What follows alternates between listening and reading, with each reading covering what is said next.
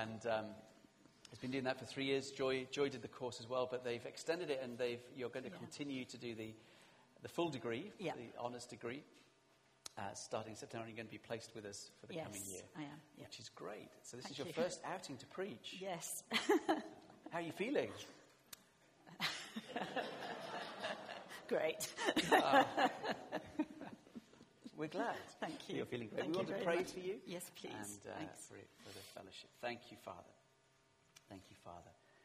Thank you, Father, for Wendy, your servant, your child, your messenger right now. Thank you for the way that she loves the scriptures.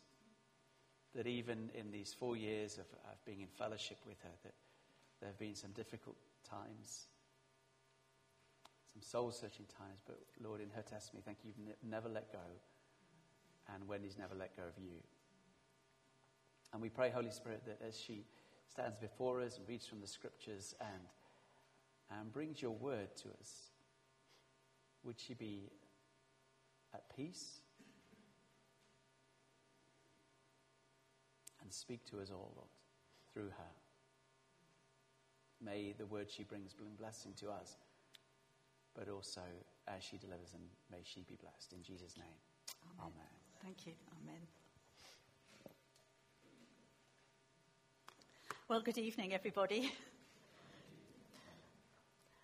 First of all, I must thank those of you that don't normally come of an evening, but I know have come to support me, because you were told that this was going to be my first experience of preaching in church. But do you know, I think I've got you here under false pretenses. Because I suddenly remembered while I was getting this talk ready that 60 years ago, I was the chairman of the Fellowship of Youth in our church. And every year we had a youth service at which the chairman had to preach. And so I did. And I preached a sermon on Revelation 3, the message to the church of Laodicea about chiding the church for their faith being lukewarm. So at the tender age of 19, I had the temerity to tell my elders and betters that their faith was lukewarm.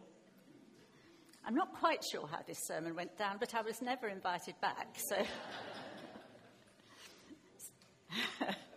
so here we are, 60 years later, and I have a second invitation to preach. I wasn't sure what type of message to bring, whether it should be biblical exegesis or whether I should talk about a Christian theme. So I rang the Light Project team for advice. And they said I was to be myself, to keep it simple, to tell you some personal stories, and to show God's involvement in them, and then to relate it back to those of you who are listening to me. And so that's what I'm going to try and do. Now, I have two reasons for not speaking too long tonight. And this is the first. Now, for anybody listening at home, um, this, this uh, picture is of a very bored congregation with a gentleman in the front row, a bit like Rowan Atkinson, fast asleep, and the caption reads, There's a fine line between a long sermon and a hostage situation. So I'm hoping very much that you won't feel held hostage by me tonight.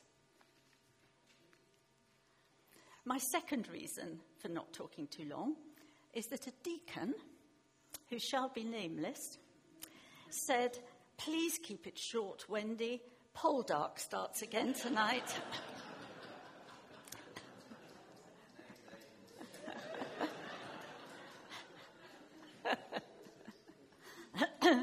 but as I see that it starts at nine o'clock, I guess I've got quite a lot of leeway.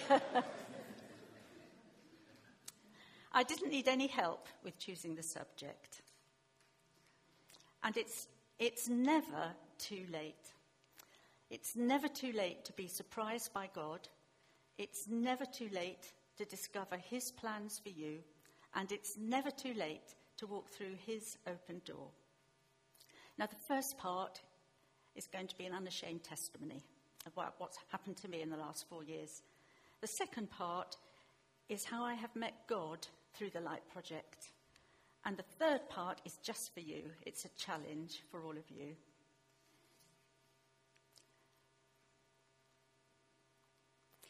So I start with It's Never Too Late to Be Surprised by God. And the verse that I've chosen is from Deuteronomy. The Lord Himself goes before you and will be with you. He will never leave you or forsake you.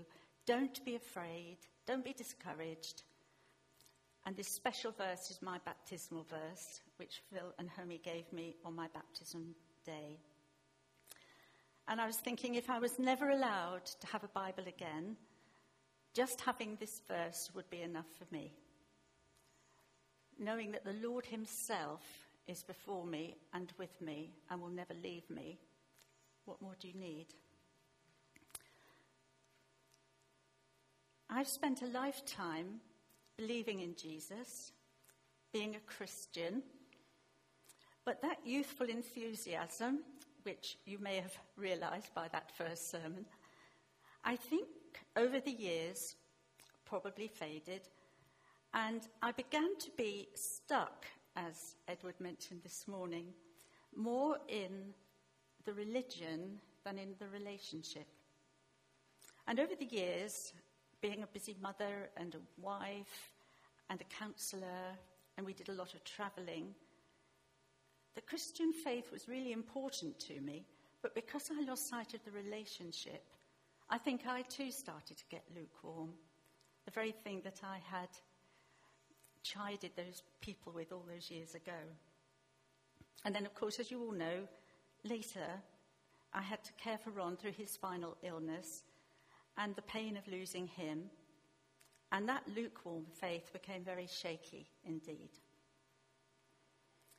I put up with this for a few months and then I decided that I really had got to try and make sense of it all. And so I went to Alpha. And like so many people before me, Alpha just completely changed me. It changed the way I thought about my faith, and it changed and brought me back, of course, to the Lord Jesus again. And I was on such a high with all of this that I went to Phil and I said that I would like to rededicate myself to the Lord again. But would it be better to wait till the next year when perhaps my grief for Ron wasn't quite so raw? And Phil's response was when God says, Follow me, he doesn't say, Follow me next year. And he doesn't say, Follow me when you're feeling happier. He says, Follow me now. And so, of course, I was baptized and I'm so glad that I was. And in my testimony that day, I said, I felt that God was saying to me, It's never too late, and you're never too old. That week, when I got home, I spent a lot of time thinking about this verse and thinking about the baptismal promises that I'd made. And I prayed anew and I would call it quite a scary prayer. I said, Lord, I will do whatever you ask me to do. Now, this is quite scary because when you commit yourself like that, God surprises you by opening doors and he never does things by halves. Later that week, I went to Ophelia Women's Day and it was on prayer and the group that I was in was talking and studying prophetic prayer. And we were put into triplets. And the lady that was praying for me said she thought that God was saying to me, Wendy, there is more to come. I wasn't quite sure what this meant, but it sounded rather exciting. And I went home and I was tossing and turning that night, unable to sleep, and trying to ponder on what this could possibly be more to come. So I turned the television on to take my mind off things, and the TBN Christian channel was on. Was, this was a wee small hours. And a preacher said through the screen to me, If you're wondering about God's plans, there is more to come. It makes me feel a bit goosey just thinking that day. the next Wednesday, it was your, the church vision meeting. And this is where Joy comes into the story because Joy stood up and talked to everyone about doing a degree with the Light Project. And the degree was in mission, evangelism, and theology. And she spoke so brilliantly about it, and she was obviously on fire with it all. And she said how her life was being changed, and how her relationship with God was changing, and how she just felt she had a purpose. And I just knew that this was for me. I feel emotional just seeing you sitting there, Joy, because it was such a special moment. And so, very next morning, I phoned them up because obviously I was worried about my age. And I said, Am I too old? And the lady said, You're never too old to learn more about God. The very words I'd used at my baptism. Well, this was the first real awareness that I'd had that God had a plan for me and He'd opened a door for me. Now, it may sound as if I'm standing here all calm and accepting and that I was really, you know, very mature about all this. But in actual fact, this next picture is going to show you what this felt like.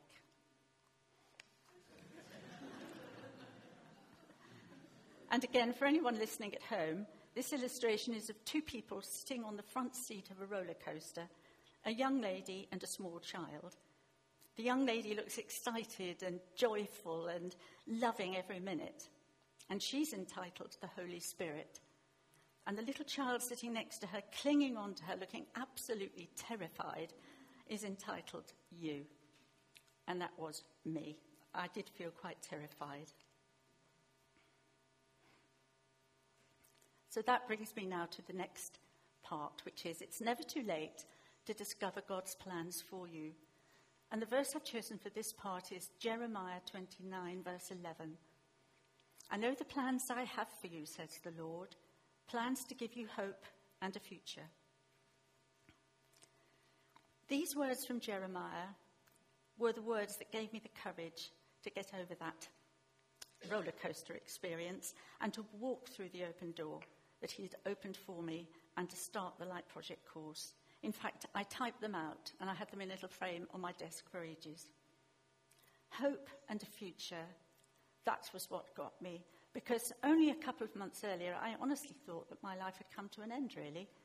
I mean, not in a dramatic, suicidal sort of way, but just that there wasn't much purpose anymore. I'd lost my husband. Obviously, the ha- family was scattered around. And I just couldn't see what else I was going to do with my life. And suddenly, here I was. He was giving me hope and a future. I've always loved writing. I've done loads of writing, but I've never actually done a proper university course or anything like that. So it was quite a challenge to take on three years of study and assignments. But as soon as I started, I realized that his plan was much more than just academic work.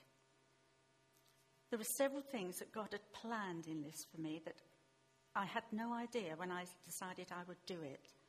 First of all, the Light Project family themselves have helped me through my bereavement. They've given me love and encouragement and a new purpose. Most of them are yonked younger than me. I could be their grandmother. And the leaders have been just so special and have believed in me. And just being with this wonderful group of people has been like a new family. And then the practical placements. When you're on this course, you don't just learn academically, you have to have practical ways of not just writing about God, but introducing Jesus and his love in other, in other settings. Then I learnt a new understanding about evangelism, and I'm going to come to that later very, I think, almost the most important lesson that the Light Project has given me is that God is always ahead of me. Because He's sort of in charge of this path that I'm on, whenever I turn a new corner, He's already there. So I don't have to pray, please come with me and please lead me, because He's there waiting for me to catch up. And now I've got another open door in front of me, as Edward's already said, that I'm going to do two more years of study. And I've been told there's a possibility that I can now extend the writing that I enjoy so much. So I feel that God has had his hand on that as well.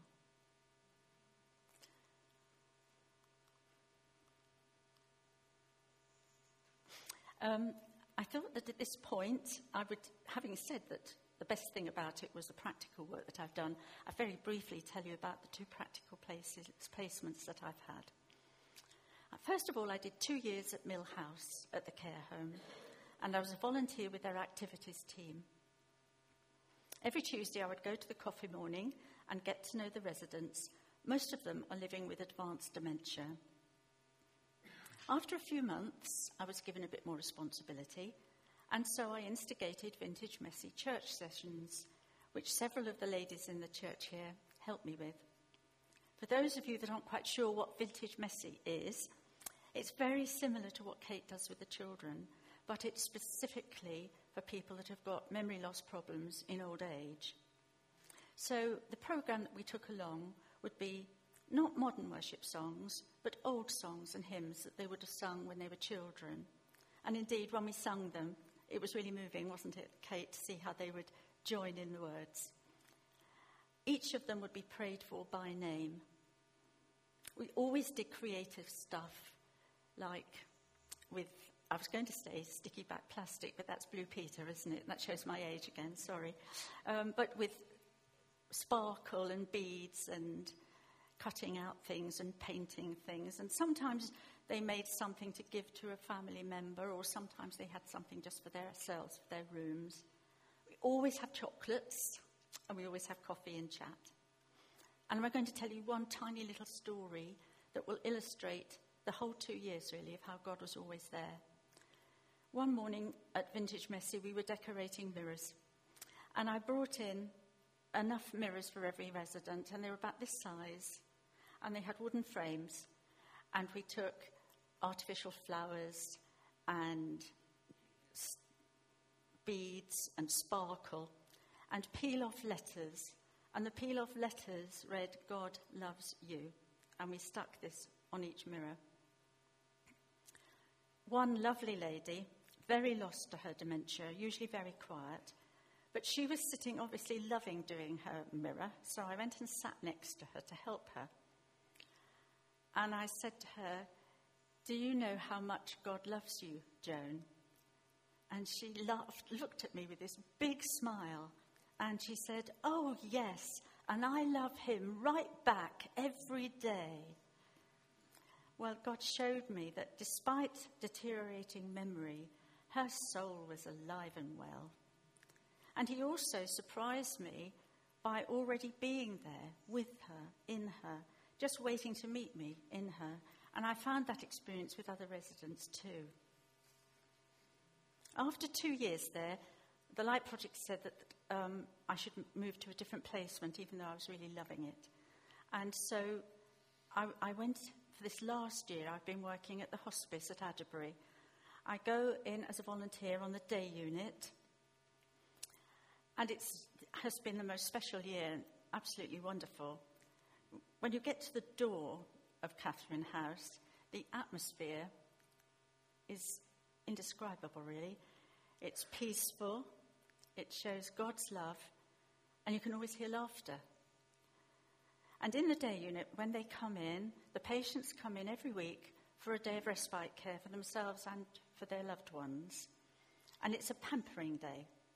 So there's a hairdresser, a manicurist, reflexologist, the arts and crafts room is open and they can make memory boxes and paint paintings. They can have baths or showers. There's a wonderful three course lunch and a lovely chapel service at uh, Holy Communion at the end of the day. Throughout the day, we chat, play games, do puzzles. And once again, I'd like to tell you a tiny little incident that will show you how I feel that God was there. One morning, a new lady arrived called Mary, and she was looking very worried and very anxious. He obviously didn't really want to be there very much. I brought her in and I sat her down next to another patient, and I went to make her a cup of coffee, praying that God would give me the right words for her. And as I left her, she started talking to this other patient. Now, the he, his name was Chris, and he was the most wonderful Christian man. He'd been a Spitfire pilot in the war. He was now in his late 90s, and he was very frail and very poorly. And she turned to Chris and she said to him, I didn't really want to come here today because this is where people come to die, isn't it? And he said to her, Well, yes, death may feel close, but actually, this is where we all come to enjoy life together. And when I went back with her coffee, they were sitting and smiling at each other. I was very, very moved by this. And I realized that I really had been quite arrogant to assume that it was just me taking God's love in to them and that He was already at work there in their relationships.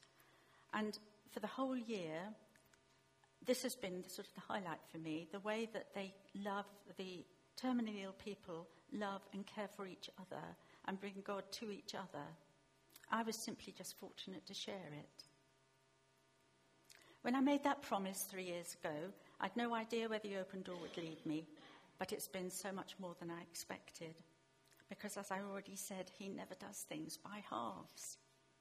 A comment sometimes that irritates me is how can you possibly be doing all this at your age? The inference being, now that you're nearly 80, you should be settling down to quiet retirement. However, if I can make this work, it's never too late for God. God seems to enjoy opening doors for people regardless of their age.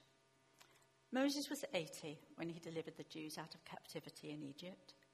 And a verse in Deuteronomy says, Never since has there arisen a prophet in Israel like Moses, whom the Lord knew face to face. And that's the key that God and Moses had this relationship face to face. Joshua was elderly, and he said, Be strong and of a good courage, be not afraid, for the Lord is with you wherever you go. Once again, the Lord is with you. An old man who had a, a live relationship with him. Caleb also, he was 85 when he worked with Joshua, and he said to him, Give me the hill country, and the Lord will be with me to drive them out. Once again, the Lord will be with me. In the New Testament, Anna, the prophetess, she continually prayed in the temple.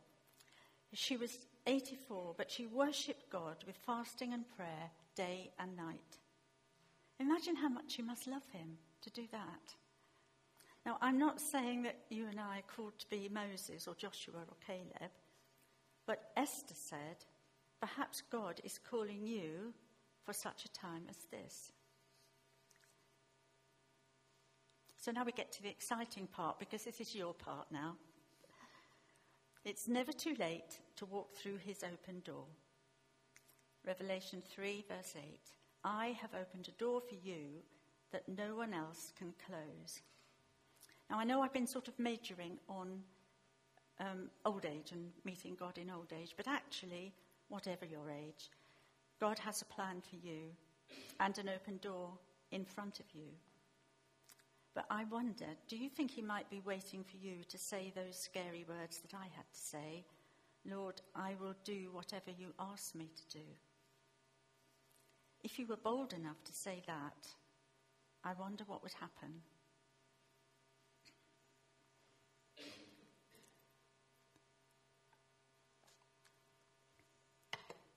Maybe you have a lifelong dream, something amazing. All your life at the back of your mind, you've thought, one day I would love to. But then life got busy and you had a family and children and a job. Maybe you had ill health and somehow it's just been put on the back shelf and forgotten about. Or maybe a secret longing that you've never dared tell anyone. You would love to do it, but perhaps it's too late now and nobody would understand anyway. I would like to suggest that these inner longings could be a door that God has opened for you, but that you are too scared to walk through it. But you know, if you did walk through it, He's going to be waiting for you there on the other side of it. I've got a few suggestions to leave you with. Do you think that God could be planning to use you as, say, an evangelist? I said at the beginning I would say a little bit more about evangelism, And I will just say briefly that when I started the course, I was of the opinion that evangelists were just a select few that God had chosen.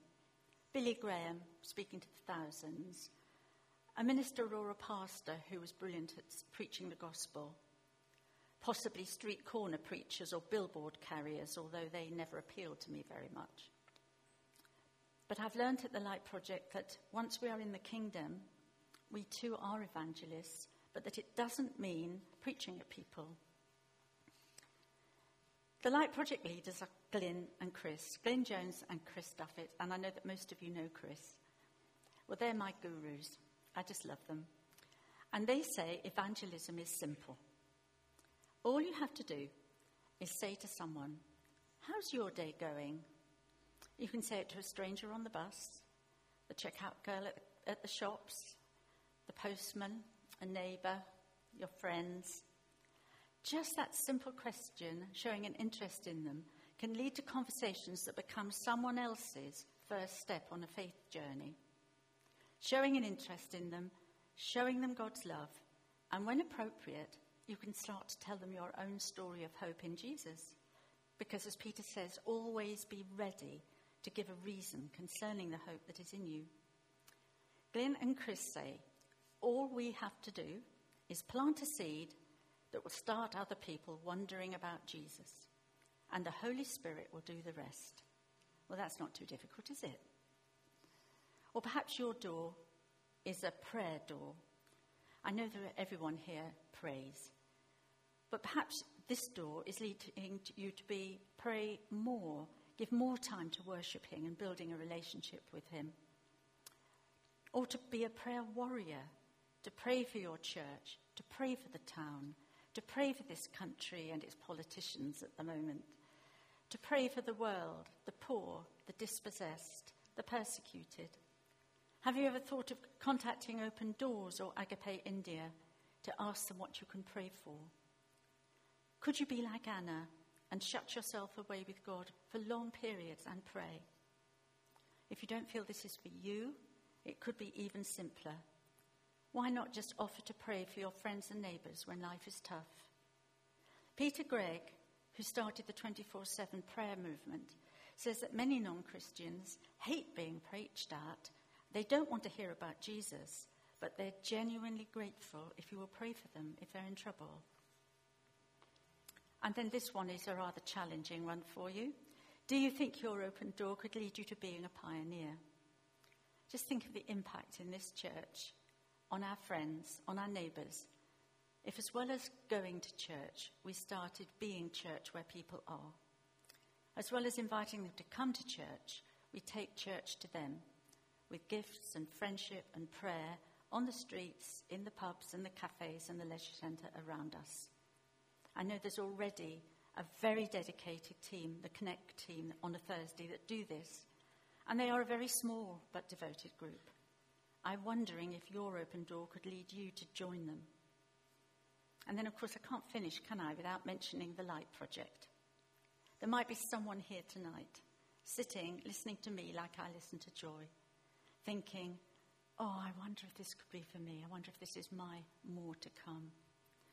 That's just a few ideas, and I know that God will have many other surprising ideas for each of you. I began by talking about being surprised by God, and I will end with the thought that God loves to surprise us. Jesus was always surprising his disciples, whether it was in his miracles or his resurrection appearances. I wonder if you are prepared to be surprised by him. I think we need to forget our preconceived ideas of only meeting God in special times of worship here or in our set prayer times at home. Because God doesn't come in that sp- special way alone. He sp- surprises us at all sorts of different times, at any hour, on the least obvious occasions, and in the most unlikely people. I think He's always at work in these surprise visits. Even so, come, Lord Jesus. Now, even if you forget most of what I've said this evening, I hope that you'll just remember this. It's never too late to be surprised by God. It's never too late to walk through that door if He has opened it for you.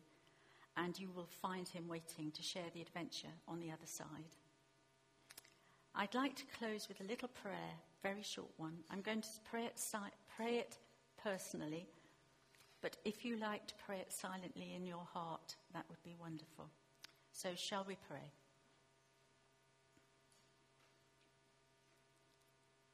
Heavenly Father, here am I, ready to learn more about your plans for me and my life.